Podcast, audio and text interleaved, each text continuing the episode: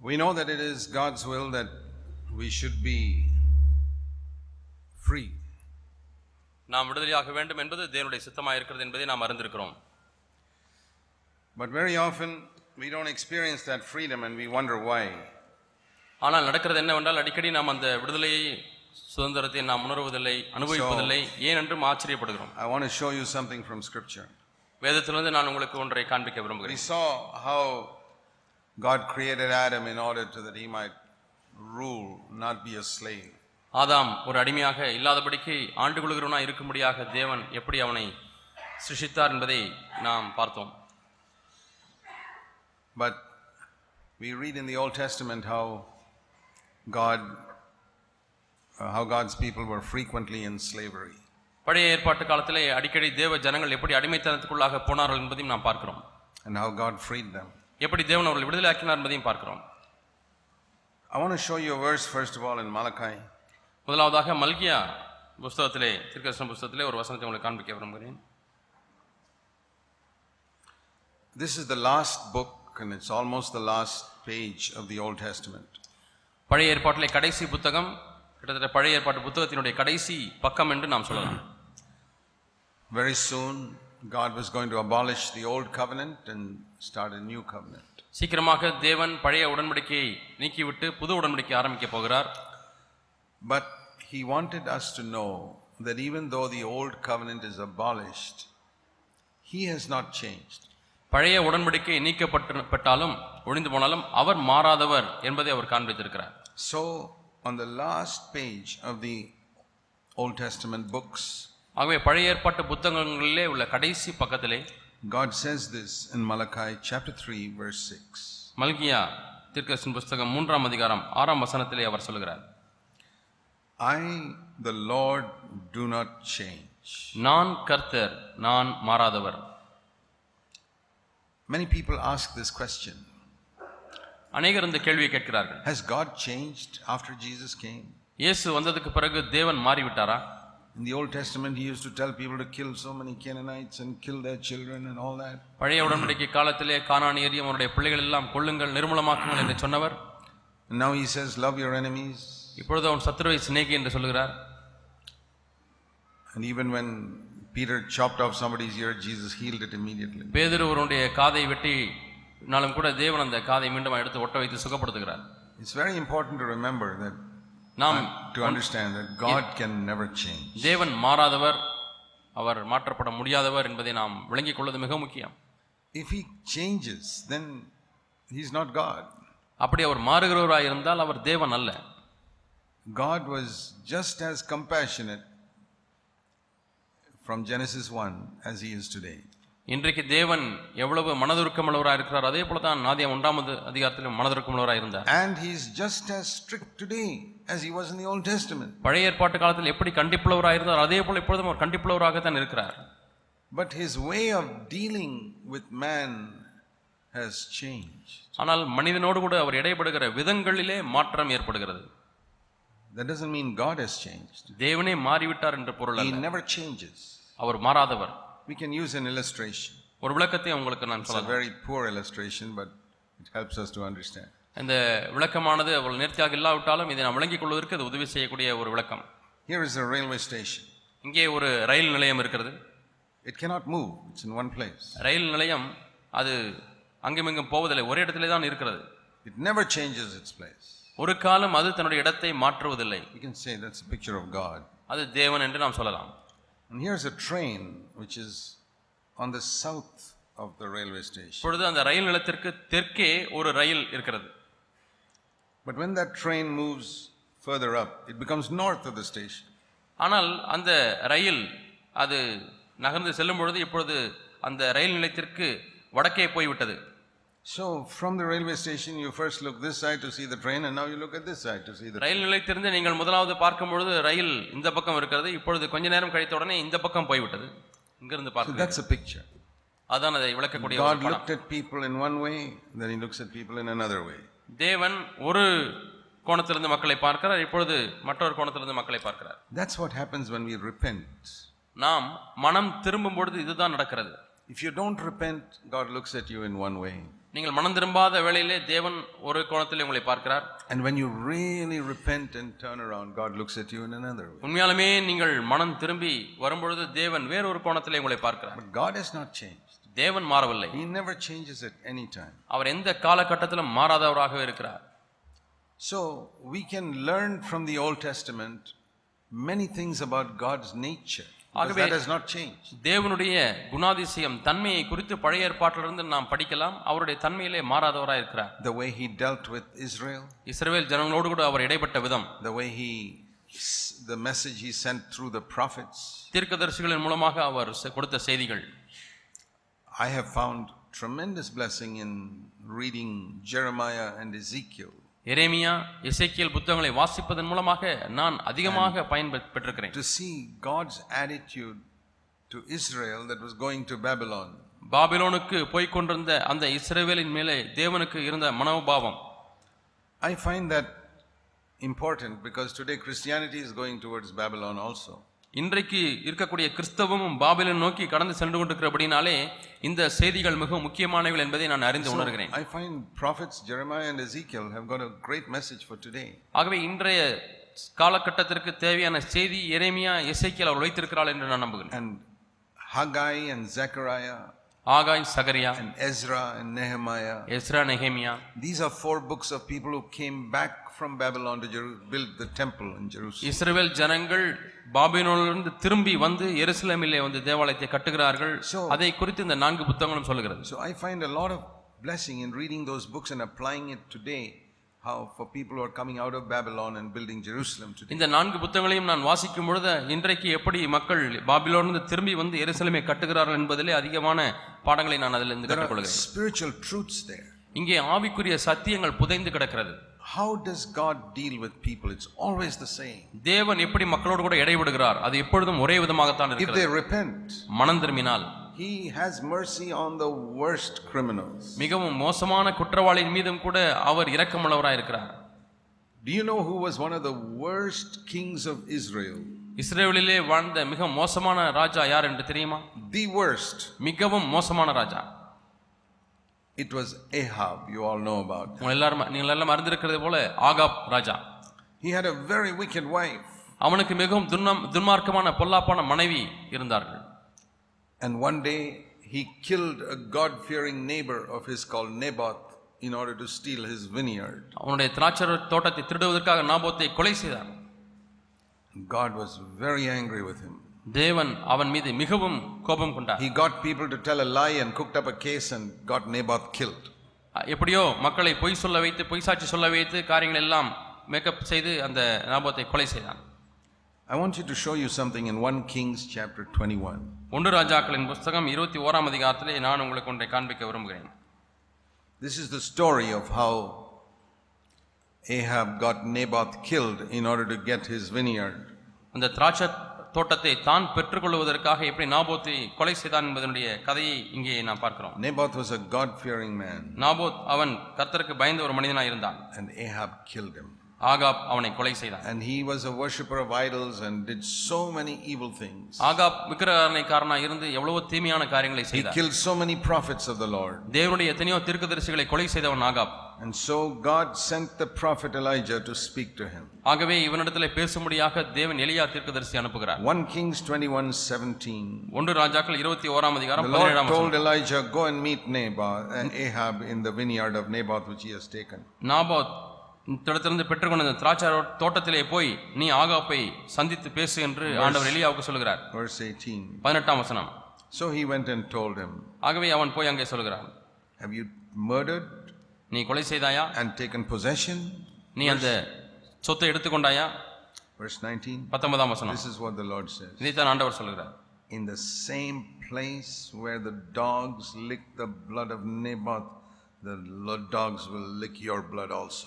நாபோத்தின் ரத்தத்தை நக்கின நாய்கள் நக்கின அந்த ஸ்தலத்திலே தானே உன்னுடைய ரத்தத்தையும் நாய்கள் நக்கும் என்று கர்த்தர் சொல்கிறார் என்று சொல் I will bring, verse 21, evil upon you and sweep you away and cut off from Ahab every male child in Israel. உன் பொல்லாப்பு உன் பொல்லாப்பை உன் நான் முன்னே பொல்லாப்பை வரப்பண்ணி உன் சந்ததியை அழித்து போடுவேன் என்று ஆண்டவர் சொல்கிறார் Verse 21. இருபத்தி ஓராம் வசனம் verse 23, the dogs will eat Jezebel in the district of Jezebel. இருபத்தி மூன்றாம் வசனத்திலே பார்க்கிறோம் நாய்கள் எசபேலை இஸ்ரேலின் மதில் அருகே தின்னும் And the one belonging to Ahab, verse 24, who dies in the city, the dogs will eat. In that dies in the field, the birds will eat. ஆகாபின் சந்ததியிலே பட்டணத்திலே சாகிறவனை நாய்கள் தின்னும் வெளியிலே சாகிறவனை ஆகாய்த்து பறவைகள் தின்னும் என்றார் Why? ஏன் Because verse 25, there was no one like Ahab who did so much evil in the sight of the Lord because his wife incited him. தன் மனை இருபத்தி ஐந்தாம் வசனம் தன் மனைவியாக எசபேல் தூண்டிவிட்டபடியே கர்த்தரின் பார்வைக்கு பொல்லாப்பானதை செய்ய தன்னை விற்று போட்ட ஆகாபை போல ஒருவனுமில்லை Now listen to this. இப்பொழுது இதை கேளுங்கள் When Ahab heard these words, verse 27, இருபத்தி ஏழாம் வசனத்திலே ஆகாப் இந்த வார்த்தைகளை கேட்டபோது he tore his clothes, அவன் தன் வஸ்திரங்களை கிழித்து put on sackcloth, தன்னுடைய ரட்டு உடுத்தி கொண்டான் fasted, உபவாசம் பண்ணினான் lay in sackcloth, and went about despondently. அவன் ரட்டிலே படுத்து தாழ்மையாய் நடந்து கொண்டான் Tell me, brothers and sisters, do you think he was real in his repentance? உண்மையாலுமே அவன் தன்னுடைய மனம் திரும்புதலில் உண்மையாக இருந்தாரா என்று சொல்லுங்கள் No. இல்லை Even a thief is sorry when he's caught, ஒரு திருடன் கூட பிடிபட்டால் ஐயையோ என்னை மன்னித்து விடுங்கள் என்று சொல்வார் or a murderer, when he's going to be hanged, he will start weeping. ஒரு கொலைகாரன் தூக்கு தண்டனைக்கு போவதற்கு முன்பதாக கண்ணீரிட்டு அழுவான் That doesn't mean he's sorry for his murders, he's sorry that he's going to be punished. அவன் தன்னுடைய கொலை செய்தபடினாலே வருத்தப்படவில்லை ஐயோ நான் தண்டிக்கப்பட போகிறேன் என்பதற்காக வருத்தப்படுகிறான் Many believers are sorry when they are caught in some sin. அநேக விசுவாசிகள் தங்களுடைய பாவங்களிலே பிடிபட்ட பிறகு வருத்தப்படுகிறார்கள் மனம் திரும்புகிறேன் என்று They are not sorry for the sin, they are sorry they are caught. அவர்கள் பாவம் செய்தபடினாலே வருத்தப்படவில்லை பிடிபட்டு விட்டோமே என்பதனாலே That வருத்தப்படுகிறார்கள் is the mark of an ungodly man. ஒரு தேவ பக்தி அற்றவனுடைய அடையாளம் இதுதான் A godly man is sorry for his sins, whether he's caught or not. ஒரு தேவ பக்தியுள்ள மனிதன் தான் பிடிபட்டானோ இல்லையோ தன்னுடைய பாவத்துக்காக மனம் வருந்துவான் An ungodly man is sorry that he's caught. தேவ பக்தியற்ற மனிதன் தான் பிடிபட்டபடினாலே அவன் வருத்தப்படுவான் You ask yourself, உங்களை நீங்களே கேட்டு பாருங்கள் which category are you in? நீங்கள் எந்த வகையை சேர்ந்தவர்கள் Are you sorry for your sin only when somebody finds out? யாராவது கண்டுபிடித்தால் மட்டுமே உங்களுடைய பாவத்துக்காக வருத்தப்படுகிறவர்களா இருக்கிறீர்களா Or are you sorry because you have dishonored God even if nobody in the world knows about your sin? இந்த முழு உலகத்திலே ஒருவர் கூட உன்னுடைய பாவத்தை அறியாதிருந்தாலும் கூட ஆகவே ஆண்டவரே நான் நம்மை கனவினப்படுத்தி விட்டேனே என்று வருத்தப்படுகிறீர்களா That is how God distinguishes between the godly and the ungodly. தேவ பக்தி உள்ளவர்கள் தேவ பக்தி இல்லாதவர்களை தேவன் இப்படித்தான் வகை பிரித்து காண்பிக்கிறார் And that is why some people get freed and some people don't get freed. ஆகவேதான் சிலர் விடுதலையாக்கப்படுகிறார்கள் சிலர் விடுதலையாக்கப்படுவதில்லை Why? ஏன் There's no partiality with God. தேவனிடத்திலே பட்சபாதமே இல்லை But He distinguishes between those who are sorry for their sin and those who are sorry for being caught. ஆகவே தேவன் யாரெல்லாம் தங்கள் பாவத்துக்காக வருத்தப்படுகிறார்கள் யாரெல்லாம் தாங்கள் பிடிபட்டபடினாலே வருத்தப்படுகிறார்கள் என்பதை வகை பிரித்து பார்க்கிறார் He distinguishes between those who are very careful to keep the commandments and those who are very careful not to get caught. மிகவும் அதாவது தேவனுடைய கற்பனைகள் கீழ் கீழ்ப்படிய வேண்டுமே என்பதில் அதிக கவனம் உள்ளவர்கள் இன்னொரு கூட்டத்தார் பிடிபட்டு விடக்கூடாதே என்பதில் அதிக கவனம் உள்ளவர்கள் There are one group, godly people, who try to obey all the commandments. தேவ பக்தியில ஒரு கூட்டம் இருக்கிறார்கள் எல்லா கட்டளைகளுக்கும் கீழ்ப்படிய விரும்புகிறார்கள் Ungodly people have got only one commandment. தேவ பக்தி அற்றவர்கள் அவபக்தி உள்ளவர்களுக்கு ஒரே ஒரு கட்டளை தான் You know what it is? அது என்ன தெரியுமா You must not get caught. நீ ஒரு காலம் பிடிபட்டு விடக்கூடாது Is the only commandment they live by. அவர்கள் வாழக்கூடிய ஒரே கட்டளை இதுதான் And I'm sorry to say there are many believers like that. இதுபோல் அநேக விசுவாசிகள் இருக்கிறார்கள் என்பதை சொல்லுவதிலே நான் வருத்தப்படுகிறேன் They are very careful that other people should not see them sinning. தாங்கள் பாவம் செய்கிறதை மற்ற விசுவாசி மற்றவர்கள் பார்த்து விடக்கூடாதே என்பதில் அதிக கவனம் உள்ளவர்களாக இருக்கிறார்கள் Did anyone hear me getting angry with my wife? Oh, I feel so sorry. யாராவது நான் என்னுடைய மனைவியிடத்திலே கோபப்பட்டு சத்தம் போடுகிறதை கேட்டு விட்டீர்களா ஐயோ நான் அதிகமாக வருத்தப்படுகிறேன் Those are all ungodly people. இவர்கள் எல்லாரும் அவபக்தி உள்ளவர்கள் The godly person, even if nobody heard him, தேவபக்தி உள்ளவரோ யாரும் கேட்காவிட்டாலும் கூட சரி he weeps because he says, Lord, I dishonored you. ஆண்டவரே உண்மை நான் கனவினப்படுத்தி விட்டேன் என்று சொல்லி அழுகிறார் I dishonored you before Satan, who saw me shouting at my wife. என் மனைவியை பார்த்து சத்தம் போடுகிறதை ஆண்டவரே சாத்தானுக்கு முன்- முன்பாக உடைய நாமத்தை கனவினப்படுத்தி விட்டேனே ஆண்டவரே என்று வருத்தப்படுவான் No believer saw me, but what does that matter? I don't care for believers. என்னை எந்த விசுவாசியும் பார்க்கவில்லை அது எனக்கு ஒரு பொருட்டல்ல But God, ஆனால் தேவன் I put you to shame before the devil. ஆண்டவரே சாத்தானுக்கு முன்பாக உம்மை நான் ஆண்டவரே வெட்கப்படுத்தி விட்டேனே ஆண்டவரே the devil says, Ha, God, look at this fellow. ஏனென்றால் பிசாசு எப்பொழுது தேவனை பார்த்து "தே- தேவனே இந்த இந்த மனிதனை பாரும் என்று CFC churches. சிஎஃப்சி சபையில் இருக்கக்கூடிய ஒரு ஆள் He's an elder. அவர் மூப்பர் Look at how he's doing. அவர் எப்படி செய்கிறார் என்று பாருங்கள் What can God say? தேவன் என்ன சொல்ல முடியும் That is how you distinguish between the godly and the ungodly. இப்படித்தான் நீங்கள் தேவபக்தி உள்ளவர்கள் அவபக்தி உள்ளவர்கள் என்பதை நீங்கள் பிரித்து பார்க்க So முடியும் when we say the truth, you'll know the truth and the truth will make you free. ஆகவே சத்தியத்தை நாம் சொல்லும் பொழுது சத்தியத்தை அறிவீர்கள் சத்தியம் உங்களை விடுதலையாக்கும் The godly person knows the truth. தேவபக்தி உள்ள மனிதன் சத்தியத்தை அறிகிறான் An ungodly person here who's got a clever brain can also understand the truth I'm preaching. அவபக்தி உள்ளவரும் புத்திசாலி ஒரு மூளை இருக்கிறபடினாலே நான் பிரசங்கிற பிரசங்கத்தை விளங்கிக் கொள்வார் But the ungodly person will not become free. ஆனால் அவபக்தி உள்ளவன் விடுதலையாவதில்லை The godly person will become free. ப- தேவபக்தி உள்ளவன் விடுதலையாவான் Why? ஏன் Because the godly person has a sorrow for his sin. தேவபக்தி உள்ளவன் தன்னுடைய பாவத்துக்காக துக்கப்படுகிறான் And the ungodly person, he has only a sorrow that he's going to be punished. ஆனால் அவபக்தி உள்ளவனோ நான் தண்டிக்கப்பட போகிறேனே என்பதற்காக ஒரு துக்கம் ஏற்படுகிறது Now see Ahab. What do you think? Why did you think he's fasted and put sackcloth on him? இப்பொழுது பாருங்கள் Ahab ராஜா ஏன் உபவாசம் பண்ணி ரட்டொடுத்துக் கொண்டான் He wasn't sorry for killing Nabal. நாபோத்தை கொலை செய்தபடினாலே வருத்தப்படவில்லை He was sorry that the dogs are going to lick his blood now. நாய் என்னுடைய ரத்தத்தை நக்கப் போகிறது என்பதற்காக வருத்தப்படுகிறான் I'm such a big king and I'll be lying on the street and dogs will lick my blood. நான் எவ்வளவு பெரிய ராஜா நான் ரோட்டிலே சா- சாக கிடந்து நாய் என்னுடைய ரத்தத்தை நக்குமோ All my honor will go. என்னுடைய கனமெல்லாம் எங்கே போய்விடுமோ Ungodly people who are worried about their honor going. அவபக்தி உள்ளவர்கள் என்னுடைய மானம் போகிறதே என்னுடைய கனம் போகிறதே என்று வருத்தப்படுவார்கள் There are elder brothers who are disturbed when they are no longer elders. தாங்கள் மூப்பர்கள் இனிமேல் மூப்பராக நீங்கள் இருக்க மாட்டீர்கள் என்று சொன்னால் அதனாலே வருத்தப்படுகள் இருக்கிறார்கள் And their wives are even more disturbed. அவருடைய மனைமானுடைய காரியத்தை பார்த்தால் அதை காட்டிலும் அதிகமாக Do வருத்தப்படுகிறார்கள் you think these people are godly?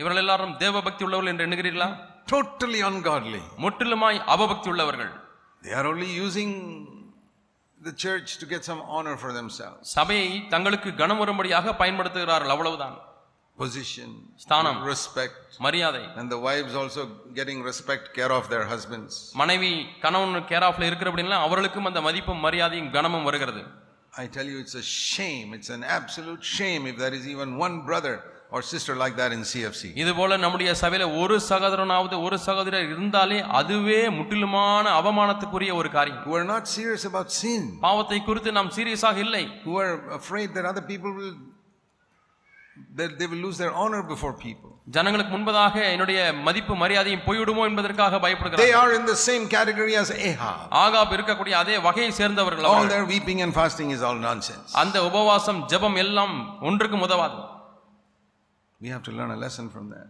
இதுல இருந்து நாம் ஒரு பாடத்தை கற்றுக்கொள்ள வேண்டும் But God is so merciful. ஆனாலும் தேவன் இரக்கமுள்ளவராக இருக்கிறார் He tells Elijah, எலியா பார்த்து சொல்கிறார் okay. Ahab, verse 29, Ahab has humbled himself before me. Ahab எனக்கு முன்பாக தன்னை தாழ்த்தினதை கண்டாயா என்று எலியாவை பார்த்து சொல்கிறார் Punishment will still come.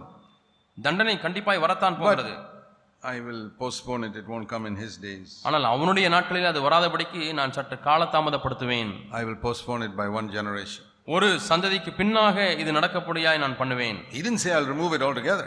எல்லாவற்றையும் நீக்கி போடுவேன் என்று ஆண்டவர் சொல்லவில்லை He would have removed it altogether if the humiliation and repentance was genuine. அவருடைய மனத்தாழ்மையும் மனம் திரும்புதலும் உண்மையானதாக இருந்திருந்தால் எல்லா தண்டனையும் அவர் நீக்கி இருந்திருப்பார் So he didn't remove it completely. முற்றிலுமாக அவர் நீக்கவில்லை He said, I'll postpone it. நான் அதை காலம் கடத்துவேன் You know, sometimes God does not remove punishment completely, சில சமயத்திலே தேவன் தண்டனையை முற்றிலுமாக நீக்குவதில்லை He just postpones it for a little while. கொஞ்ச நாட்கள் கழித்து இந்த தண்டனை கொடுக்கலாம் என்று அவர் கால I தாமதப்படுத்துவார் won't do it now, I'll do it a little later. நான் இப்பொழுது செய்ய மாட்டேன் சற்று காலம் தள்ளி நான் செய்கிறேன் Why should we live like that? ஏன் நாம் அப்படி வாழ வேண்டும் I don't want any punishment to come upon me anytime. எனக்கு எந்த காலகட்டத்திலுமே எந்த தண்டனை வரக்கூடாது And if I wanted to be like that, அப்படி நான் இருக்க வேண்டுமானால் I must be absolutely honest about my sin. நான் என்னுடைய பாவத்தை குறித்து முற்றிலுமாக நான் நேர்மையுள்ளவனா இருக்க வேண்டும் I must not have even little bit of desire for the honor of my fellow believers. என்னுடைய சக விசுவாசிகளிடத்திலிருந்து எனும் கனம் கிடைக்க வேண்டும் என்ற துளி ஆசை கூட இருக்கக்கூடாது I must not even have a slightest fear that I might be caught. நான் பிடிக்கப்பட்டு விடுவேனோ என்றதான பயம் துளி கூட இருக்கக்கூடாது I must have a fear that I will dishonor God before the devil in the heavenlies. பிசாசுக்கு முன்பதாக பரத்திலே என்னுடைய தேவனுக்கு கனவினத்தை கொண்டு வந்து விடுவேனோ என்ற பயம் தான் இருக்க வேண்டும் watching me all the time, the devil. பிசாசு எப்பொழுதுமே என்னை கவனித்துக் கொண்டிருக்கிறான் It says, day and night He's waiting to accuse us before the Father. பிதாவுக்கு முன்பதாக இரவும் பகலும் நம்மை குற்றம் சாட்டும்படியாக அவன் காத்துக் கொண்டிருக்கிறான் See this verse if you don't know it, Revelation chapter 12 இந்த வசனம் உங்களுக்கு தெரியாவிட்டால் நீங்கள் பாருங்கள் வெளிப்படுத்தின விசேஷம் பன்னிரெண்டாம் அதிகாரம் and verse 10. பத்தாம் வசனம் Satan is called here in the last part of verse 10 the accuser of our brethren, சாத்தானுக்கு சொல்லப்பட்ட பெயர் சகோதரரை குற்றம் சாட்டுகிறவன் who accuses them before God day and night. இரவும் பகலும் நம்முடைய தேவனுக்கு முன்பாக குற்றம் சுமத்துகிறவன் என்று வெளிப்படுத்தல் பன்னிரெண்டு பத்திலே வாசிக்கிறோம் He is the most hard-working full-time worker in the world. முழு உலகத்திலேயும் கூட கடினமாக வேலை செய்யக்கூடிய முழு நேர ஊழியன் யார் என்று சொன்னால் அந்த சாத்தான் தான் 24 hours. இருபத்தி நான்கு மணி He நேரங்கள் never stops any day of the year. எந்த ஒரு வருஷத்திலேயும் எந்த ஒரு நாளிலேயும் அவன் அந்த He வேலையை has got நிறுத்துவதில்லை only one job, ஒரே ஒரு வேலை தான் அவனுக்கு உண்டு looking for some believer somewhere and saying, God, look at that. யாராவது ஒரு விசுவாசி எங்கேயாவது பார்த்து விட்டு தேவனே அந்த விசுவாசியை பாரும் உடைய பிள்ளையை பாரும் He doesn't look for the non-Christians. அந்த நான் கிறிஸ்தவர் அல்லாதவர்களை பார்ப்பதில்லை He doesn't look at the 90% nominal Christians who are not born again. மறுபடியும் பிறக்காத தொண்ணூறு சதவீத கிறிஸ்தவர் அல்லாதவர்களை குறித்து கிறிஸ்தவர்களை குறித்து அவன் பேசுவதில்லை Because he knows they are not children of God. அவர்கள் தேவனுடைய பிள்ளைகள் இல்லை என்று அவனுக்கு They தெரியும் think they are children of God, but devil knows they are not. தேவனுடைய பிள்ளைகள் என்று தாங்களை எண்ணிக்கொண்டிருக்கிறார்கள் ஆனால் பிசாசுக்கு தெரியும் அவர்கள் தேவனுடைய பிள்ளைகள் அல்ல. He looks for those who claim to be children of God. தேவனுடைய பிள்ளைகள் என்று சொல்லுகிறவர்களை பார்த்து தான் அவன் குற்றம் சாட்ட பார்க்கிறான் And among the children of God, he has got two categories. தேவனுடைய பிள்ளைகளிலேயே அவனுக்கு இரண்டு கூட்டத்தார் உண்டு One, those who believe in victory over sin. பாவத்தின் மேல் வெற்றியை விசுவாசிக்கிற கூட்டத்தார் Others, it's 90% of believers who don't believe in victory over sin. பாவத்தின் மேல் ஜெயத்தை விசுவாசிக்காத விசுவாசிகள் இன்னொரு So கூட்டத்தார் it's no use his accusing those who don't believe in victory over sin. பாவத்தின் மேல் வெற்றியை விசுவாசிக்காதவர்களை குறை சொல்லி அவனுக்கு பிரயோஜனம் இல்லை But they say, Lord, we don't believe there's any such thing as victory over sin. பாவத்தின் மேலே வெற்றி என்று ஒன்று இருக்கிறதாக நாங்கள் நம்புவதில்லை ஆண்டவர் என்று அவர்களே சொல்கிறார்கள் They they may fall into sin, but at least they are not hypocrites. அவர்கள் பாவத்தில் விழுகிறார்கள் குறைந்தபட்சம் அவர்கள் மாய்மாலக்காரர்கள் அல்ல Among believers, விசுவாசிகள் மத்தியிலே who are the biggest hypocrites? பெரிய மாய்மாலக்காரர்கள் யார் Listen, கவனித்து கேளுங்கள் not those in all the churches who teach nobody can have victory over sin. பாவத்தின் மேலே யாருக்குமே வெற்றி பெற முடியாது என்று போதிக்கக்கூடிய அந்த சபைகளை சேர்ந்தவர்கள் மாய்மாலக்காரர்கள் அல்ல They cannot be hypocrites because they say honestly, ஏனென்றால் அவர் நேர்மையாக சொல்லுகிறார்கள் முடியாது என்று there's no such thing as victory over sin. பாவத்தின் மேலே வெற்றி என்றெல்லாம் ஒன்று இல்லை we don't even claim we have victory over sin. ஆகவே எங்களிடத்திலேயும் பாவத்தின் மேல் ஜெயம் பெற்று விட்டோம் என்று நாங்கள் சொல்லிக்கொள்ள உரிமை பாராட்டவில்லை என்று சொல்கிறார்கள் We only say we sin, we confess, God forgives us. நாங்கள் சொல்வதெல்லாம் நாங்கள் பாவம் செய்கிறோம் அறிக்கை செய்கிறோம் தேவன் மன்னிக்கிறார் அவ்வளவுதான் after 20 years, we sin, we confess, God forgives us. இருபது ஆண்டுகள் கழித்தும் நாங்கள் பாவம் செய்கிறோம் அறிக்கை செய்கிறோம் தேவன் மன்னிக்கிறார் How can they be hypocrites then? அவர்கள் எப்படி பின்னர் மாய்மாலக்காரர்களை மாற முடியும் The biggest hypocrites are those who preach sin will not have dominion over you. பெரிய மாய்மாலக்காரர்கள் யார் என்று சொன்னால் பாவம் உங்களை மேற்கொள்ளாது என்று சொல்லுகிறவர்கள் Or they belong to a church which preaches sin will not have dominion over அல்லது பாவம் உங்களை மேற்கொள்ளாது என்று பிரசங்கிக்கக்கூடிய சபையிலே ஒரு பகுதியா இருக்கிறவர்கள் தான் மாய்மாலக்காரர்களா இருக்க. முடியும் Who preach, we know the truth and the truth has made us free. சத்தியத்தை நாங்கள் அறிந்திருக்கிறோம் சத்தியம் உங்களை விடுதலையாக்கி இருக்கிறது என்று சொல்ல என்று பிரசங்கிக்கக்கூடிய சபையில் இருக்கிறவர்கள் The biggest hypocrites in India are in those churches. இந்திய தேசத்திலேயே மிகப்பெரிய மாய்மாலக்காரர்கள் இப்படிப்பட்ட சபையில இருக்கிறவர்கள் தான் They're saying such big things, ஏனென்றால் அவர்கள் பெரிய பெரிய காரியங்கள் எல்லாம் சொல்லுகிறார்கள் but their life அவள் வாழ்க்கையோ is just like the life of all those people in the other church. மற்ற சபையில இருக்கக்கூடிய மக்களுடைய வாழ்க்கையை போலவே இருக்கிறது And all their leaders fight and quarrel just like in the CSI. சிஎஸ்ஐல எப்படி தலைவர்கள் எல்லாரும் சண்டை போடுகிறார்களோ அரசியல் பண்ணுகிறார்களோ அதே போல இங்கேயும் பண்ணுகிறார்கள் Like people fight to be bishops over there, people fight to be leaders here. அங்கே பிஷப்பாக நான் வா எப்படியாவது மாற வேண்டும் என்று சண்டை போடுகள் இருக்கிறார்கள் இங்கே நான் மூப்பராக இருக்க வேண்டும் என்று இருக்கிறவர்கள் இருக்கிறார்கள் And the devil looks for such people. பிசாசு இப்படிப்பட்டவர்களை பார்க்கிறார் Ah, Lord, ஆண்டவரே God, look at these. தேவனை இங்கே பாரும் These are not people who believe in being defeated. இவர்கள் எல்லாரும் தோற்று போகக்கூடிய வாழ்க்கையை நம்புகிறார்கள். இவர்கள் ஜெயத்திலே நம்பிக்கை வைக்கிறார்கள். ஆனால் குடும்பத்திலே அவர்கள் எப்படி வாழ்ந்து கொண்டிருக்கிறார்கள் என்று பாரும் Day and night. இரவும் பகலும் I believe Satan watches the CFC believers more than almost any other believers in India. இந்திய தேசத்திலே மற்ற எந்த சபை விசுவாசிகளை காட்டிலும் சிஎஃப்சியிலே உள்ள விசுவாசிகளை சாத்தான் அதிகமாய் கவனித்துக் கொண்டிருக்கிறான் என்று நான் நம்புகிறேன் I'm sure that He's watching the elders, especially more than anybody else. குறிப்பாக மற்ற யாரை காட்டிலும் மூப்போர்களை சாத்தான் பார்த்து கொண்டே இருக்கிறான் என்று நான் நம்புகிறேன் I'm absolutely sure the devil is watching me 24 hours very carefully. என்னுடைய வாழ்க்கையே பிசாசு இருபத்தி நான்கு மணி நேரமும் கவனமாக கூர்ந்து நோக்கிக் கொண்டிருக்கிறான் என்பதிலே நான் நிச்சயித்திருக்கிறேன் I'm not afraid of him. அதை குறித்து நான் I பயப்படுவதில்லை don't have any fear of the devil. எனக்கு பய பிசாசை குறித்து எந்த பயமும் இல்லை But I do have a fear of something else. ஆனால் வேறொரு பயம் எனக்கு இருக்கிறது That I might do something that will bring dishonor before God that Satan will accuse me about. என்னை குற்றப்படுத்தக்கூடிய ச- தேவனுக்கு அபகீர்த்தி உண்டாக்கக்கூடிய காரியத்தை ஏதாவது நான் செய்து விடுவேனோ என்று பயப்படுகிறேன் What is your fear?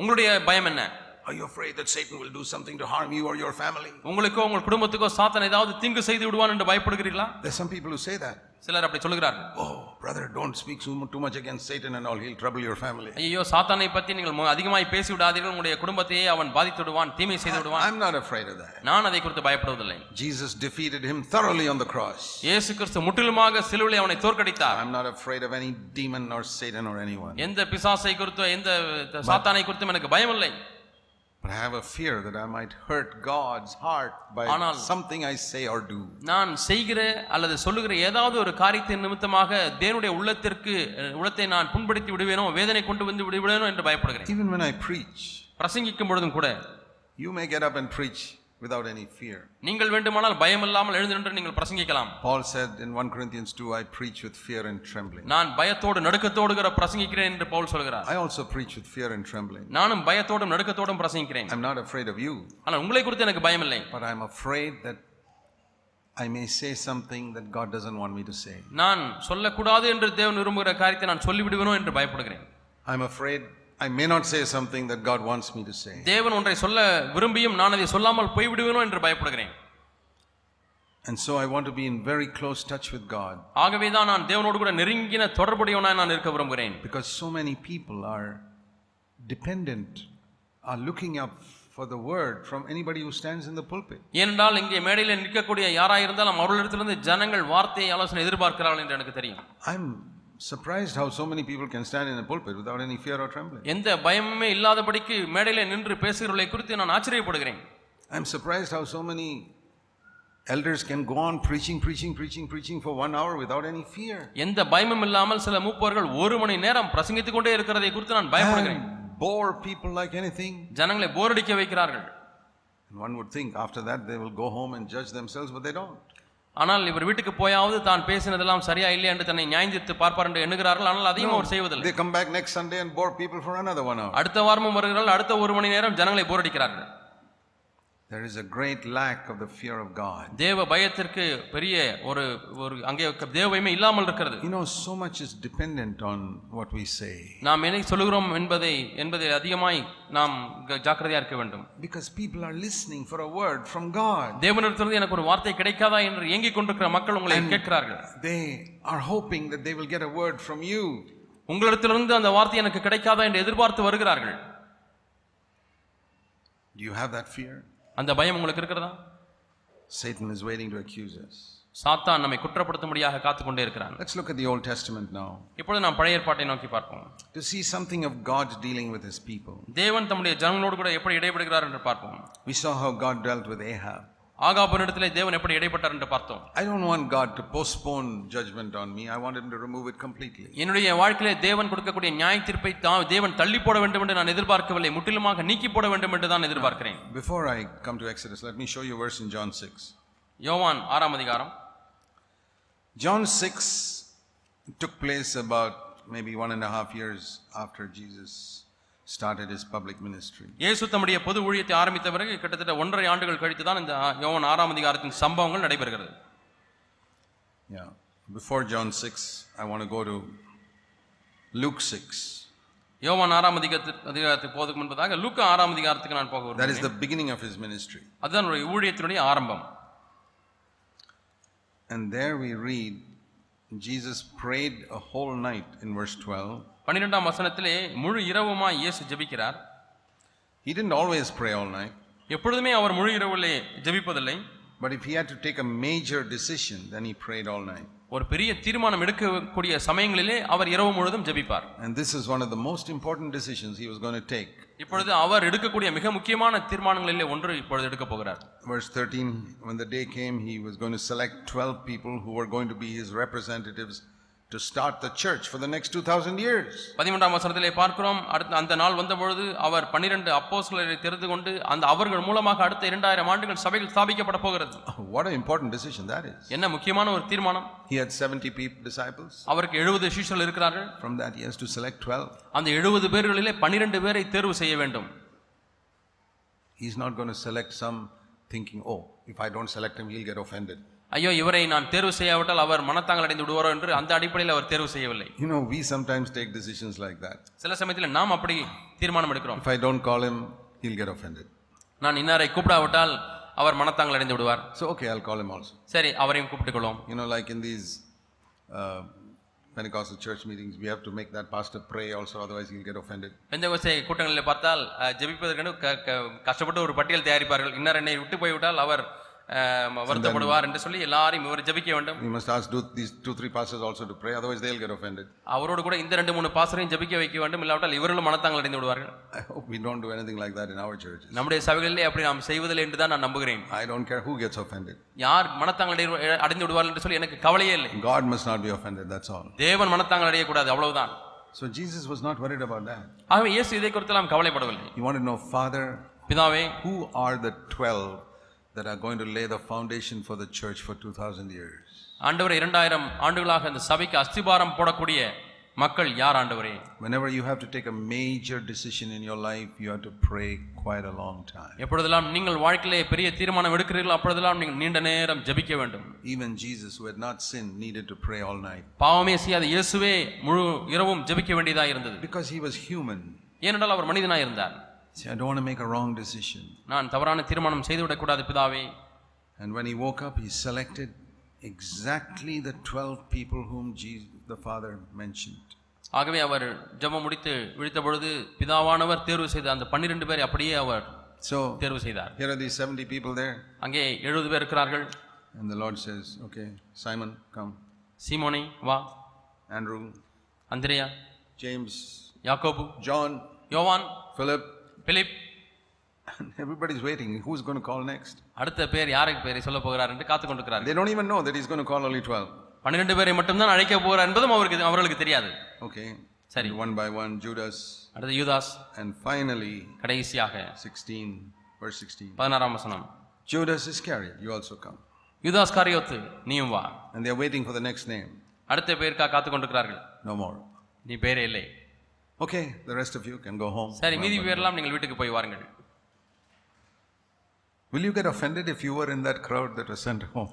வீட்டுக்கு அனுப்பப்பட்ட கூட்டத்திலே நீங்களும் இருந்தீர்கள் என்று சொன்னால் நீங்கள் மனத்தாங்கள் அடைந்து விடுவீர்களா I would have gone home and said, Lord, நான் வீட்டுக்கு போய் சொல்லியிருந்திருப்பேன் I'm not offended, Lord, but show me what is wrong with me.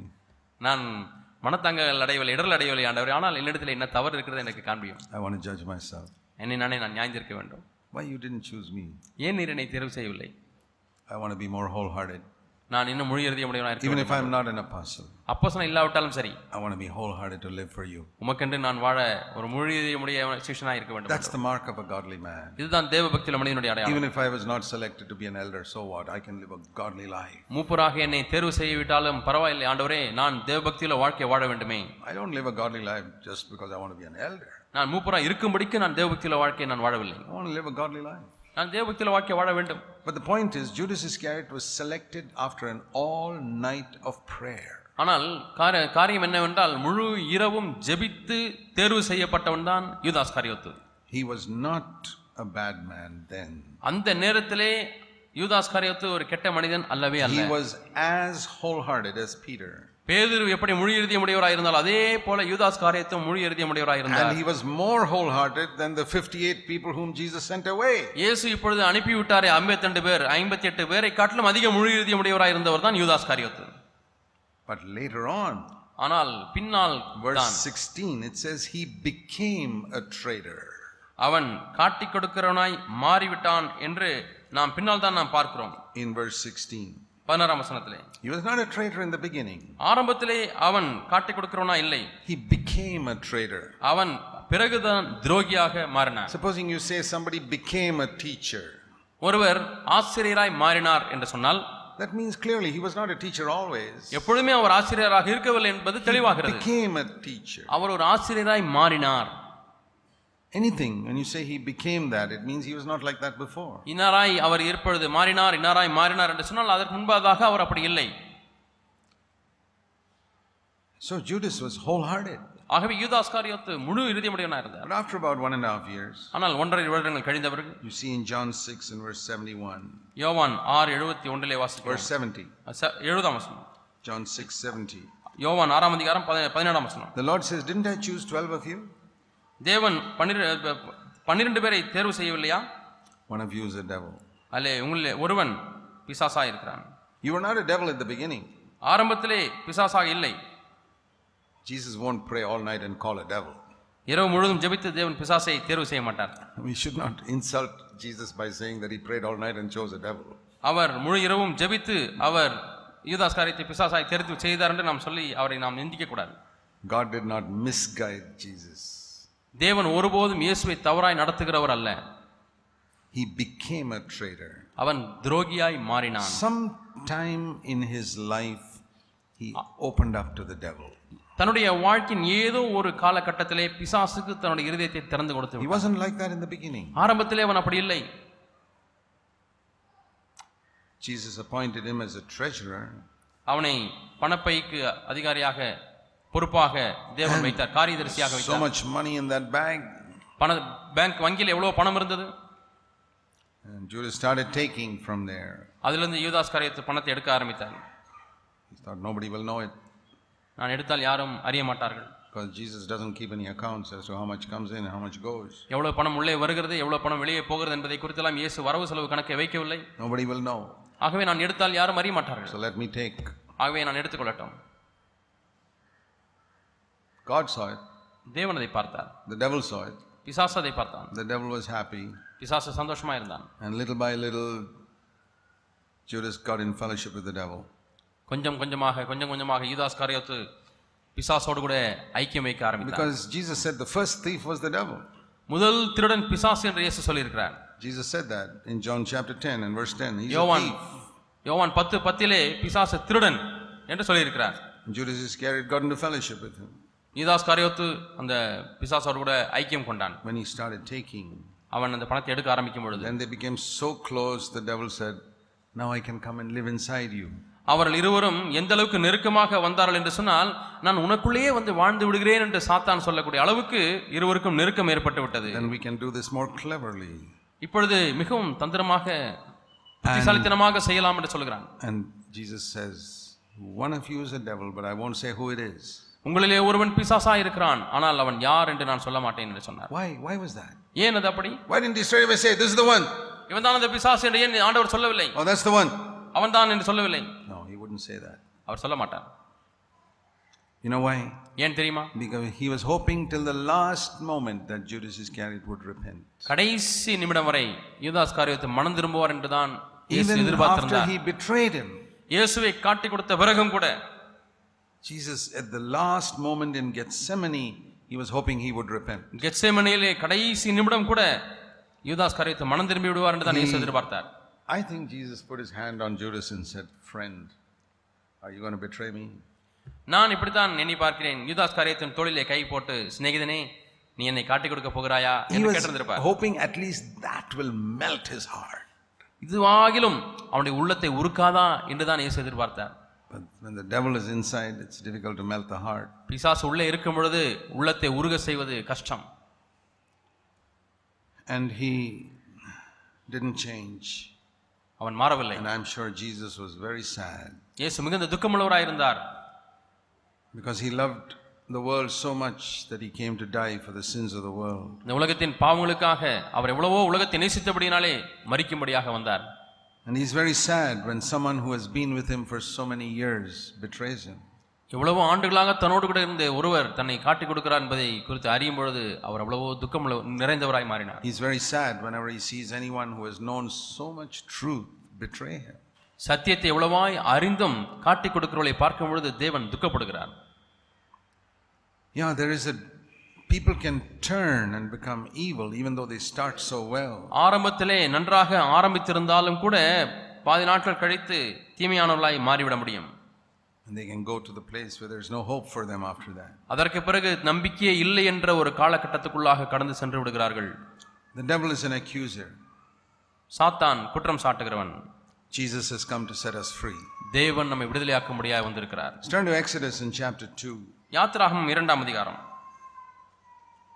Why did God keep the Israelites in bondage for so long? எவ்வளவோ நாட்களாக ஏன் இஸ்ரவேல் ஜனங்களை தேவன் கட்டுக்குள்ளாக அடிமைத்தனத்துக்குள்ளாக வைத்திருக்க வேண்டும் Sorry, Exodus 12. யாத்திராகமம் பன்னிரெண்டாம் அதிகாரம் Exodus chapter 12, verse 40.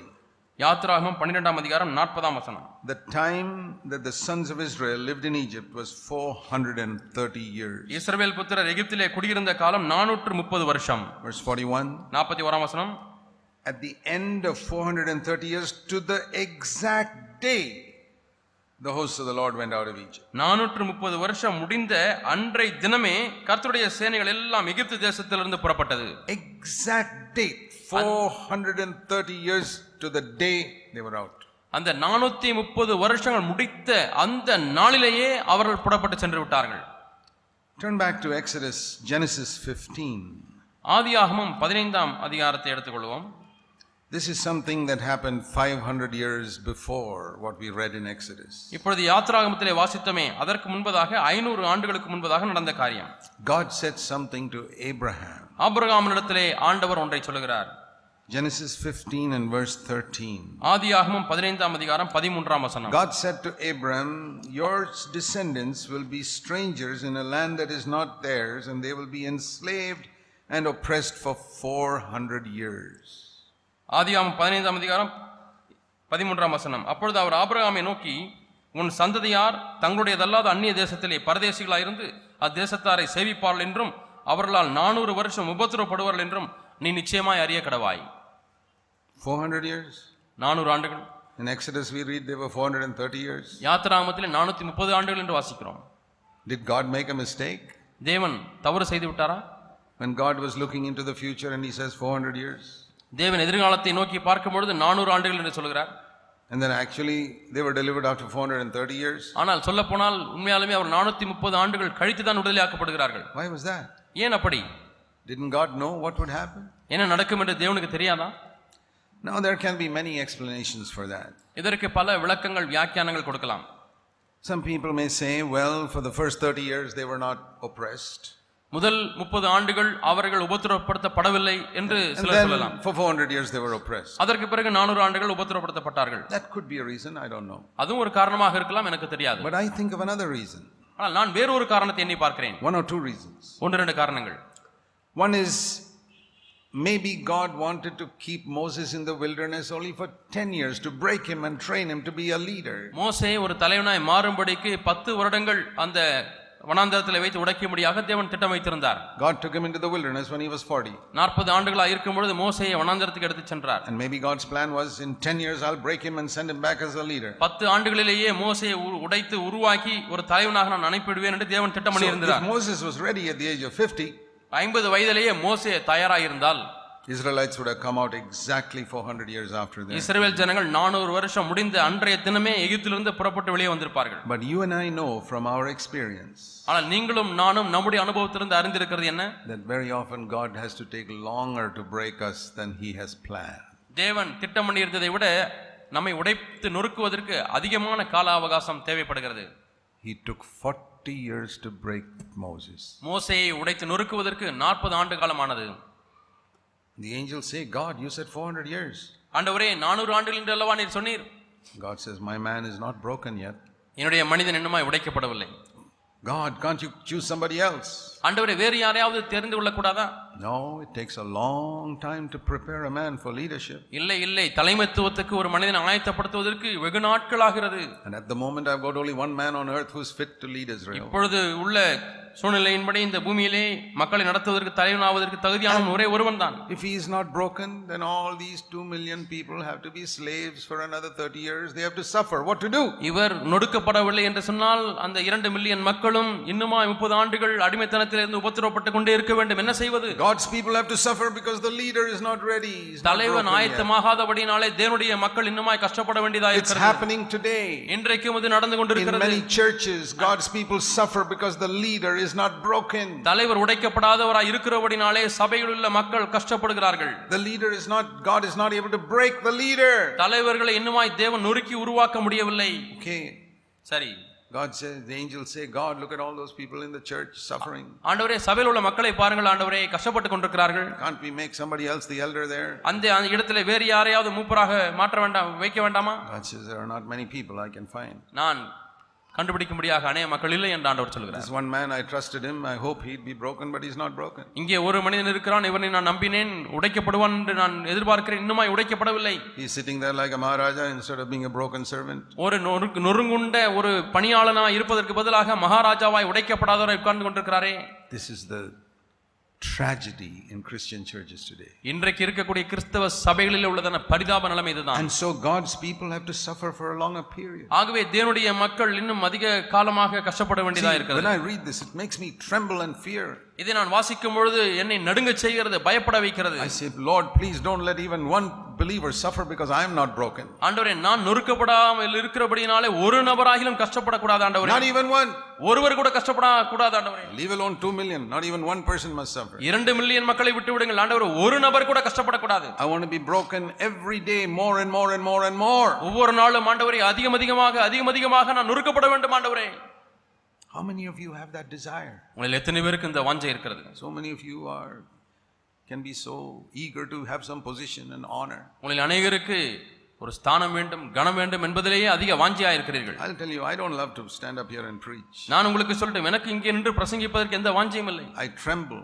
நான் நடுங்குகிறேன் Any day I would let somebody else stand here instead of me. எந்த ஒரு நாளிலே ஆகிலும் எனக்கு பதிலாக வேறு யாராவது இங்கே வந்து நின்று இந்த வேலையை செய்தால் நலமா இருக்கும் என்று தான் நான் நம்புகிறேன் I have absolutely no desire because I know it's an awesome responsibility. இது மிகப்பெரிய ஒரு பொறுப்பா இருக்கிறபடினால எனக்கு கொஞ்சம் கூட ஆசையே இல்லை So many elders don't feel that way. ஆனால் அநேக மூப்பர்கள் அப்படி உணர்வதில்லை They think they are doing God's work. தேவனுடைய வேலையை செய்கிறோம் என்று எண்ணிக்கொண்டிருக்கிறார்கள் They are not doing God's work. அவள் தேவனுடைய வேலையை செய்வதில்லை God's work can only be done by a broken man. தேவனுடைய பணியானது நொறுங்குண்ட மனிதன் மூலமாக மட்டுமே செய்யப்பட முடியும் God has to break us all the time. எல்லா நேரங்களிலுமே தேவன் நம்மை நொறுக்க வேண்டியதா இருக்கிறது He uses so many methods to break a person. ஒரு நபரை உடைத்து நொறுக்குவதற்கு தேவன் பல வழிகளை கையாளுகிறார் All the circumstances He allows in your life is to break you. உங்களுடைய வாழ்க்கையிலே தேவன் அனுமதிக்கக்கூடிய பல சூழ்நிலைகள் உங்களை நொறுக்கும்படியாக தான் நடைபெறுகிறது I know He's done that in my life. என்னுடைய வாழ்க்கையில் அதை செய்திருக்கிறார் நான் இருந்திருக்கிறேன் In the early days, it was with financial difficulties, ஆரம்ப காலங்களிலே பொருளாதார நெருக்கடியின் மூலமாக தேவங்களை நொறுக்கினார் and opposition from family members, எங்களுடைய சொந்த குடும்பத்தாரிடத்திலிருந்து எ- எ- எங்களுக்கு வந்த எதிர்ப்புகள் court cases. வழக்கு மன்றத்தில் உள்ள வழக்குகள் It's all God's way of breaking me. இவைகளெல்லாம் தேவனை நொறுக்கக்கூடிய வழிகள் And I have to be broken. I can resist it. நான் அதை எதிர்க்கக்கூடாது நான் நொறுக்கப்பட வேண்டியதா இருந்தது And the bigger the ministry He has for you, the more He has to break you. எந்த அளவுக்கு பெரியமா பெரியதாக உங்கள் ஊழியத்தை தேவன் திட்டம் பண்ணி இருக்கிறார் அந்த அளவுக்கு அதிகமாக உங்களை நொறுக்குவார் So I believe that's why it took 30 years more. ஆகவே தான் முப்பது ஆண்டுகள் அதிகப்படியாக எடுத்தது என்று நான் That நம்புகிறேன் Moses was not ready in 10 years, he was ready after 40 years. பத்து ஆண்டுகளிலே மோசே தயாராகவில்லை இன்னுமாய் அவருக்கு முப்பது ஆண்டுகள் கூட்டி நாற்பது ஆண்டுகளிலே தான் தயாரானார் Imagine how many poor people are being whipped as slaves because Moses is not ready. மோசே இன்னுமாய் ஆயத்தமாகாதபடினாலே எத்தனை ஏழை மக்கள் அங்கே சாட்டை அடி வாங்கி கொண்டிருக்கிறார்கள் என்று கற்பனை செய்து பாருங்கள் How many people are suffering in your churches because you're not wholehearted? நீங்கள் முழு இறுதிய முடியலா இல்லாதபடினாலே உங்களுடைய சபையில் எத்தனை பேர் கஷ்டப்பட்டு கொண்டிருக்கிறார்கள் Are your children suffering, mother, father, because you're not a wholehearted believer? தகப்பனே தாயே நீ முழு இறுதிய முடிய சிஷ்ணா இல்லாதபடினாலே உங்களுடைய பிள்ளைகள் கஷ்டப்பட்டு கொண்டிருக்கிறார்களா There could be another reason also வேறு ஒரு காரணமும் இருக்கக்கூடும் why this took 30 years more. ஏன் முப்பது ஆண்டு காலம் கால தாமதமானது It may be that God's people were not crying out for freedom. தேவனுடைய ஜனங்கள் இன்னுமாய் விடுதலைக்காக கதறவில்லை And And that is very often the reason why many people don't get victory over sin. அநேகருக்கு பாவத்தின் மேலே ஜெயம் கிடைக்காமல் இருப்பதற்கு இதுவும் அடிக்கடி ஒரு காரணமா இருக்கிறது They pray for freedom, but they're not crying out for freedom. விடுதலைக்காக ஜெபிக்கிறார்கள் விடு- விடுதலைக்காக ஒரு கதறல் இல்லை There is a praying for freedom and there's a crying out for freedom. விடுதலைக்காக உள்ள ஜெபமும் இருக்கிறது விடுதலைக்காக உள்ள கதறலும் இருக்கிறது You know, you can pray, Lord, please give me victory over my anger. ஆண்டவரே என்னுடைய கோபத்தில் எனக்கு வெற்றியை தாரம் என்று Or ஜெபிக்கலாம் you can weep at night on your pillow and say, Oh God, you got to do something. You got to deliver me from this anger. அல்லது இரவு நேரங்களிலே தலைநிலையிலே கண்ணீர் விட்டு ஆண்டவரே எனக்கு கோபத்தில் விடுதலை வேண்டும் வேண்டும் நீர் ஏதாவது செய்தாக வேண்டும் என்று நீங்கள் புலம்ப முடியும் You can pray, Lord, please, I'm having some dirty thoughts. Please give me clean thoughts. ஆண்டவரே எனக்கு அசுத்த சிந்தை வருகிறது அதை விடுதலையாக்கும் ஆண்டவர் என்று Or you ஜெபிக்கலாம் can cry out at night and weep over your pillow and say, Lord, again, dirty thoughts. Please help me. Make- Give me a clean mind. Otherwise, how can I live for you? ஆண்டவரே தலைநிலை நீங்கள் இரவு நேரங்களை படுத்திருக்கும் பொழுது எனக்கு அசுத்த சிந்தை வருகிறது ஆண்டவரே எனக்கு எப்படியாவது விடுதலை வேண்டும் என்று நீங்கள் புலம்பி கதறலாம் Now turn to Exodus 2, இப்பொழுது யாத்திராகும் இரண்டாம் அதிகாரத்தை எடுத்துக்கொள்வோம் verse 23. இருபத்தி மூன்றாம் வசனம் says here, in the course of those many days, the king of Egypt died. அந்த நாட்கள் யாத்திராகம் இரண்டாம் அதிகாரம் 23. இருபத்தி மூன்றாம் வசனம் சில காலம் சென்றபின் எகிப்தின் ராஜா மரித்தான் Now, the f- 430 years are coming to an end. இப்பொழுது அந்த நானூத்தி முப்பது ஆண்டுகள் முடிவுக்கு வருகிறது And the sons of Israel sighed because of the bondage, and they cried out, and they cry for help because their bondage rose up to God. இஸ்ரவேல் புத்திரர் அடிமைத்தனத்தினால் தவித்து முறையிட்டுக் கொண்டிருந்தார்கள் அவர்கள் அடிமைத்தனத்தினின்று முறையிடும் சத்தம் தேவ சந்நிதியில் எட்டினது Can it be said about you உங்களை குறித்து இது சொல்லப்பட முடியுமா? That because of your sin, you are sighing and crying out to God and saying, Oh God, please deliver me from this? உங்களுடைய உங்களை குறித்து இப்படி சொல்லப்பட முடியுமா? ஆண்டவரே என்னுடைய பாவத்தின் நிமித்தமாய் நான் தவிக்கிறேன் முறையிடுகிறேன் ஆண்டவரே கதறுகிறேன் என்று சொல்லப்பட முடியுமா? Can you say this verse 23 is true in your life in the way you're praying for freedom from sin? பாவத்திலிருந்து விடுதலைக்காக ஜெபிக்கக்கூடிய விதத்திலே இந்த இருபத்தி மூணாம் வசனம் என்னுடைய வாழ்க்கையில உண்மையா இருக்கிறது என்று நீங்கள் சொல்ல முடியுமா See, these people were slaves in Egypt. இந்த மக்கள் எகிப்தில் அடிமைகளாக இருந்தார்கள் That's a picture of slavery to sin. அது பாவத்தின் அடிமைத்தனத்திற்கு ஒப்பாக இருக்கிறது How much are you crying out? எவ்வளவு நீங்கள் கதறுகிறீர்கள் These slaves would come back to இந்த அடிமைகள் house in the evening. இந்த அடிமைகள் வேலை செய்துவிட்டு மாலையிலே தங்கள் வீடுகளுக்கு வருகிறார்கள் They may have said in family prayer, Lord, it will be good if you deliver us from here. அவர்கள் தங்களுடைய குடும்ப ஜெபத்திலே ஆண்டவரே எங்களை இங்கிருந்து விடுதலையாக்கினால் நல்லாக நலமாக இருக்குமே என்று ஜெபித்திருக்கலாம் and go to sleep. படுக்க போய் விடுகிறார்கள் 400 years it was like that, 430 years. நானூத்தி முப்பது ஆண்டுகள் அப்படித்தான் இருந்தது Then it became desperate. அதற்கு பிறகு அவர்களுக்கு வேற வழியே இல்லை Oh God, we can't continue like this anymore. ஆண்டவர் இனிமேலும் இப்படி எங்களால் தொடர்ந்து to do முடியாது. something. நீர் எதையாவது செய்ய வேண்டும் ஆண்டவரே. sighed and they cried out and they cried out. அவர்கள் பெருமூச்சு விட்டு தவித்து கதறினார்கள் When that happens in your life, God will deliver you very quickly. உன்னுடைய வாழ்க்கையில இது நடைபெறும் பொழுது தேவன் உடனடியாக உங்களை விடுதலையாக்குவார் That is the time we can say, You really know the truth, then you'll be free. அந்த நேரத்தில் தான் உண்மையாலுமே நீங்கள் சத்தியத்தை அறிந்திருக்கிறீர்கள் சத்தியம் உங்களை விடுதலையாக்கும் என்று நான் சொல்ல முடியும் Because it says, when that happened, their cry for help came up to God. இப்படி அவர்கள் கதறும் பொழுது அந்த கதறல் தேவ சமூகத்திலே வந்து எட்டினது என்று வாசிக்கிறோம் Before that, when they prayed in their houses, the cry only went up to the roof. அதற்கு முன்பு வீடுகளிலே ஜெபிக்கும் பொழுது அவருடைய கதறல் கூரை வரைக்கும் தான் சென்றது When you pray for victory over sin, your cry may only go to the roof. நீங்கள் பாவத்துக்காக பாவத்தின் மேல் வெற்றிக்காக ஜெபிக்கும் பொழுது அது கூரை வரை தான் செல்கிறது For years, you pray for victory over sin, it goes to the roof and comes back. வருடங்களாக ஜெபித்தும் அது கூரை வரை சென்று திரும்பி வந்து விடுகிறது Then one day you get so fed up with your defeated life. ஒரு நாளிலே நீங்கள் உங்களுடைய தோற்கடிக்கப்பட்ட வாழ்க்கையை குறித்து சலித்து போய்விட்டீர்கள் You're weary and heavy laden, and you come to Jesus like he said. நீங்கள் வருத்தப்பட்டு பாரம் சுமந்து இயேசுனிடத்தில் அவர் சொன்னது போல வந்து விட்டீர்கள் Jesus didn't say, Everybody come to me. எல்லாருமே என்னிடத்தில் வாருங்கள் என்று இயேசு சொல்லவில்லை No. இல்லை He said, When you're weary and heavy laden and fed up with your defeated life, வருத்தப்பட்டு பாரம் சுமந்து உங்களுடைய தோற்கடிக்கப்பட்ட வாழ்க்கையினாலே சலிப்படையும் பொழுது then only you're ready to come to me. அப்பொழுதுதான் நீ என்னிடத்தில் வருவதற்கு தயாராக இருக்கிறாய் then, you can pray to the roof, keep on praying to the roof. அதுவரை நீ ஜெபித்துக் கொண்டே இருந்தால் கூரை வரைக்கும் தான் ஜெபம் போய்க்கொண்டே A இருக்கும் lot of believers' prayers go up to the roof and come back. அநேக விசுவாசிகளுடைய ஜெபமானது கூரை வரைக்கும் போய் திரும்பி வந்து விடுகிறது You wonder why God didn't answer prayer. ஏன் இந்த ஜெபத்துக்கு தேவன் பதில் தரவில்லை என்று ஜெபிக்கிறீர்கள் கேட்கிறீர்கள் it cannot be said about your prayer that your cry rose up to God. உங்களுடைய சத்தம் தேவ சந்நிதியிலே எட்டினது என்று உங்களை குறித்து சொல்லப்பட முடியவில்லை you wonder, I know the truth, why am I not free? நான் விடுதலையாக்கப்படவில்லை என்று நான் அறிந்திருக்கிறேன் என்று நீங்கள் ஆச்சரியப்படுகிறீர்கள் If you really knew the truth, you'd be crying out like this. உண்மையாலுமே நீங்கள் சத்தியத்தை அறிந்திருப்பீர்கள் என்று சொன்னால் இது போல நீங்கள் கதறுவீர்கள் and sighed, and their cry came up to. அவர்கள் கதறி அவர்கள் முறையிட்டு பெருமூச்சு விட்டு தேவ சத்தம் தேவ அவருடைய சத்தம் தேவ சமூகத்திலே வந்து எட்டினது says in verse 24, they were groaning. அங்கே பெருமூச்சு இருந்தது என்று வாசிக்கிறோம் How is that groaning? பெருமூச்சு என்று இருபத்தி நாலாம் வசனத்திலே வாசிக்கிறோம் have you seen these people who are in terrible pain அதிகமான வேதனையிலே இருக்கிறவர்களை நீங்கள் பார்த்திருக்கிறீர்களா in hospitals and all? மருத்துவமனைகளில் Oh, groaning. அந்த பெருமூச்சு அவர்களிடத்திலிருந்து புறப்படுகிறது Or when they have broken a bone and seen your children crying out when there's something is broken in their அல்லது. அவர்கள் தங்களுடைய சரீரத்தில் ஏதாவது எலும்பு முறிந்து விட்டது அல்லது தங்களுடைய பிள்ளைகளுக்கு ஏதாவது நடந்து விட்டது என்று சொன்னால் அவர்களுக்கு இருக்கக்கூடிய பெருமூச்சை பார்த்திருக்கிறீர்களா Have you ever groaned like that because you are defeated by sin? பாவத்திலே தோற்கடிக்கப்படுகிறபடினால எப்பொழுதாவது நீங்கள் அப்படி பெருமூச்சு விட்டிருக்கிறீர்களா Not even once. ஒரு முறை கூட இல்லையா. Then it is not surprising that you haven't got victory. நீங்கள் ஜெயம் பெறவில்லை என்பதிலே ஆச்சரியம் ஒன்றுமில்லை God has to wait 430 years. தேவன் நானூத்தி முப்பது ஆண்டுகள் காத்திருக்க வேண்டியதா இருந்தது He'll wait. அவர் காத்திருந்தார் But you may die before that. ஆனால் நீங்கள் அதுக்கு முன்பாக மறித்து விடுவீர்கள் Die a defeated Christian who could have got victory if you had groaned a little bit earlier. முறையிட்டிருந்தால் நீங்கள் முன்பையே முன்னமே முறையிட்டிருந்தால் நீங்கள் பாவத்தின் மேல் வெற்றி பெற்றிருப்பீர்கள் இப்பொழுது பாவத்தில் தோற்கடிக்கப்பட்ட கிறிஸ்துவனாய் மறித்து விடுகிறீர்கள் If you continue like you are doing today, you may die as a defeated Christian. இன்றைக்கு வாழ்வது போலவே நீங்கள் தொடர்ந்து வாழ்வில் என்று சொன்னால் நீங்கள் தோற்கடிக்கப்பட்ட கிறிஸ்தவ வாழ்க்கை வாழ்ந்து You விடுவீர்கள் can think you know so much truth in your head, it is no use. மூளை அறிவிலே எவ்வளவோ சத்தியத்தை அறிந்திருக்கிறேன் என்று எண்ணுகிறீர்கள் அதிலே பிரயோஜனம் groaning? அங்கே முறையிடுதல்? அங்கே பெருமூச்சு இருக்கிறதா When was the last time you wet your pillow with your tears because there was sin in your thoughts? உங்களுடைய சிந்தையிலே பாவம் இருந்ததற்காக கடைசியிலே நீங்கள் அழுது தலையணையை நனைத்த நேரம் எப்பொழுது When God heard their groaning, அவருடைய சத்தத்தை தேவன் கேட்ட பொழுது and it took 430 years for them to come to that place. இந்த இடத்திற்கு வருவதற்கு அவர்களுக்கு நானூத்தி முப்பது ஆண்டுகள் ஆனது I hope you will reach there at least in 430 days.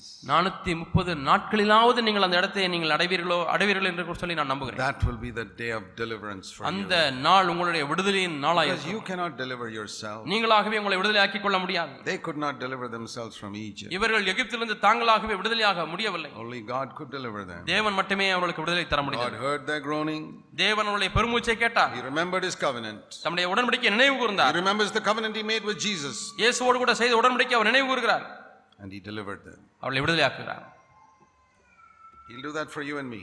உங்களுக்கும் எனக்கும் அதை செய்வார் Let's pray. நாம் ஜெபிப்போம் Heavenly Father, பரலோக பிதாவே help us to know what it means to know the truth. சத்தியத்தை அறிவது என்றால் என்ன என்பதை ஆண்டவரே நாங்கள் விளங்கிக் கொள்ள எங்களுக்கு Not just in our head, எங்களுடைய மூளை அறிவிலே அல்ல ஆண்டவர் but in our hearts. உங்கள் உள்ளத்திலே In such a way that it produces such a fantastic groaning to be free from sin. பாவத்திலிருந்து ஆண்டவரே விடுதலை ஆவதற்கு ஒரு அதிகமான பெருமூச்சையும் தவிப்பையும் எங்களுக்குள்ள உண்டு பண்ண முடியாது ஜெபிக்கிறோம் Pray in Jesus' name. இயேசு நாமத்தில் ஜெபிக்கிறோம் பிதாவே Amen. ஆமென்